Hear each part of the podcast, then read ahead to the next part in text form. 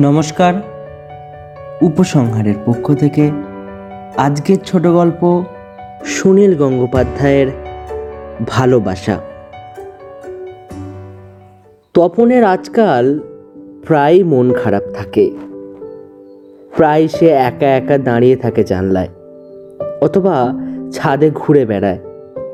আর মনে হয় পৃথিবীতে আমাকে কেউ ভালোবাসে না। তা যদিও সত্যি নয় বাবা মা তাকে খুব ভালোবাসেন। আর ছোট মাছে তো এলেই তাকে কত আদর করেন। দাদা তাকে মাঝে মাঝে খুব বকুনি দেয় বটে। দাদার বইপত্রে হাত দিলে খুব চটে যায়। কিন্তু দাদাও তো তাকে চকলেট কিনে দেয়, মুড়ি কেনার পয়সা দেয়। আর তাদের বুড়ো কাজের লোক বেচারাম? ও তো তপনের সব কথা শোনে। তবুও যে তপনের কেন মনে হয় যে তাকে কেউ ভালোবাসে না। গত মাসে তপন তেরো থেকে চোদ্দ বছরে পা দিয়েছে। হঠাৎ কীরকম তাড়াতাড়ি লম্বা হয়ে যাচ্ছে। এখন সে মায়ের চেয়েও লম্বা।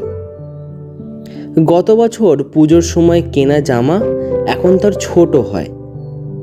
গলার আওয়াজটাও কীরকম ভাঙা ভাঙা আর মোটা হয়ে গেছে। নিজের গলা বলে চেনাই যায় না।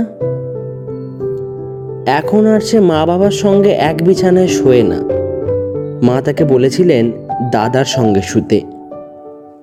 কিন্তু তখন রাজি হয়নি। দাদা ঘুমের মধ্যে যা লাথি মারে, এখন তপনের আলাদা খাট। একদিন মাঝরাত্রিতে হঠাৎ ঘুম ভেঙে গেল তপনের। কীরকম ভয় ভয় করে। না, তপন ভূতে ভয় পায় না। সায়েন্স বইতে সে পড়েছে, ভূত বলে কিছু নেই। কিন্তু ঘুম ভাঙার পর মনে হয় সমস্ত পৃথিবীটা কি অসম্ভব চুপচাপ। একটা কুকুর শুধু দূরে কান্নার মতো ডাকছে আর কোথাও কেউ নেই যেন। এখন তপনের মনে হয়, আমি কি ভীষণ একা? আমাকে কেউ ভালোবাসে না। দুপুর থেকে বৃষ্টি হচ্ছে, তখন স্কুল থেকে ভিজতে ভিজতে বাড়ি ফিরল। আজ আর বিবেকানন্দ পার্কে খেলতে যাওয়া হবে না। ঘুড়ি ওড়ানোরও উপায় নেই।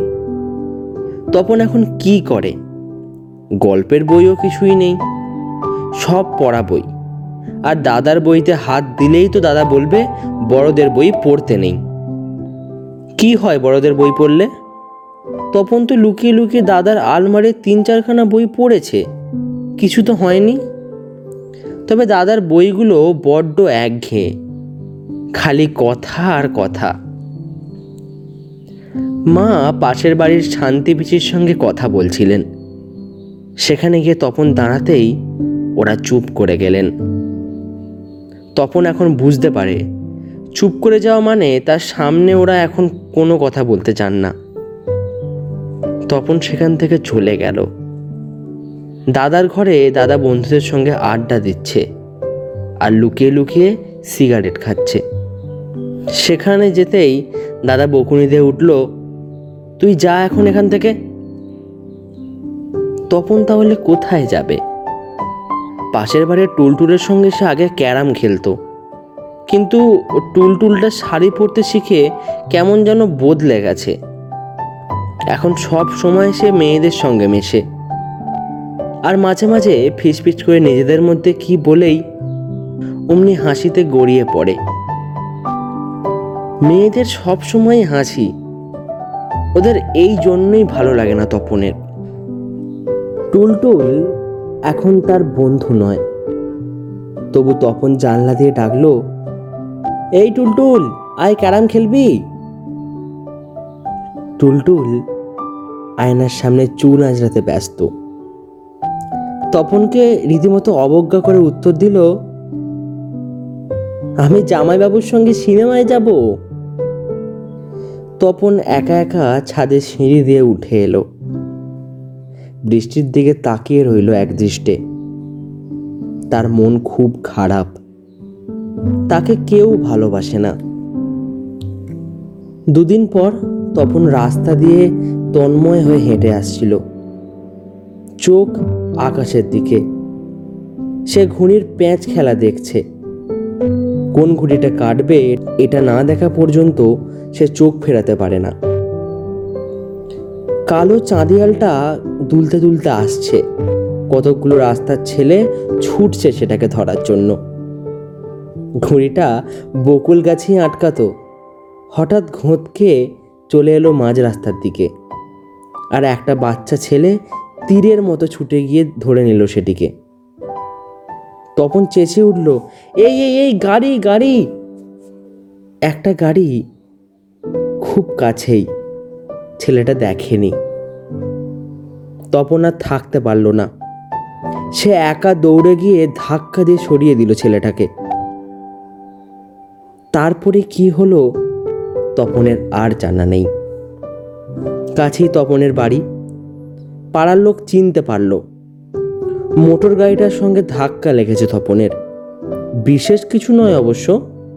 সেই গাড়ির ড্রাইভার এবং অন্যান্য লোকেরা ধরাধরি করে তপনকে নিয়ে এলো বাড়িতে। তাই তপু তপু চোখ খোল বাবা। যেন খুব দূর থেকে শোনা যাচ্ছে একটা ডাক। তপন আস্তে আস্তে চোখ মেলল। চোখের সামনেই তার মায়ের মুখ। কান্নায় ভেসে যাচ্ছে। বাবার মুখে কি দারুণ উৎকণ্ঠা। দাদা কোনোদিন এই সময় বাড়িতে থাকে না। দাদাও ব্যগ্রভাবে ডাকছে, এই তপু তপু? বেচারামের মুখও শুকনো। টুলটুলো এসেছে। তার মুখ দেখেও মনে হয় এক্ষুনি সে কাঁদবে। তপনের আর ব্যথা নেই। তার খুব আরাম লাগছে। ঘরে সবার মুখ দেখে মনে হচ্ছে সবাই কি দারুণ উৎকণ্ঠিত তার জন্য। তপন বুঝতে পারল, এরা সবাই তাকে ভালোবাসে। খুব ভালোবাসে। ধন্যবাদ।